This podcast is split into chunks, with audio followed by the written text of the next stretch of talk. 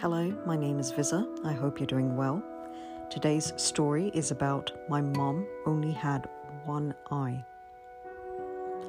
My mom only had one eye. I hated her. She was such an embarrassment. She cooked for students and teachers to support the family. There was this one day during elementary school where my mom came over to say hello to me. I was so embarrassed. She could only do this to me. I ignored her, threw her a hateful look, and ran out. The next day at school, one of my classmates said, Oh my god, you, your mom has only one eye.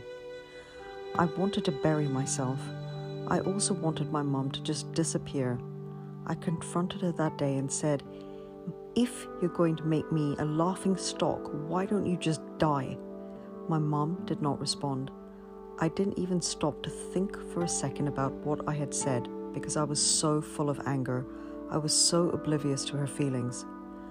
I wanted out of that house and have nothing to do with her. So I studied really hard and got a chance to go abroad to study.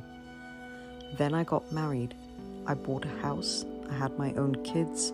I was happy with my life, my kids, and the comforts. Then one day, my mother decided to come and visit me. She hadn't seen me in years, and she didn't even meet her grandchildren.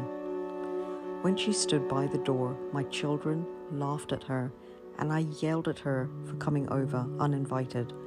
I screamed at her, saying, How dare you come to my house and scare my children?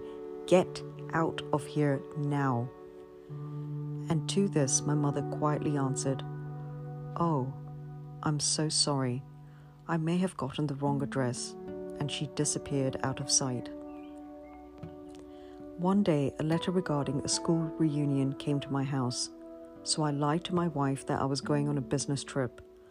After the reunion, I went to see the old shack out of curiosity. My neighbors told me she had died. I did not shed a single tear they handed me a letter that she wanted me to have.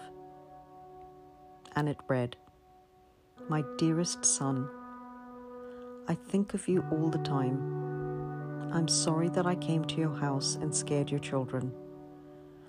I was so glad when I heard you were coming for the reunion, but I may not be able to even get out of bed to see you. I'm sorry that I was a constant embarrassment to you when you were growing up. You see, when you were very little, you got into an accident and you lost your eye. As a mother, I couldn't stand watching you having to grow up with one eye, so I gave you mine.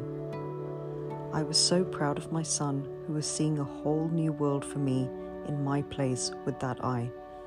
With all my love to you, your mom. I love you, son. Take care.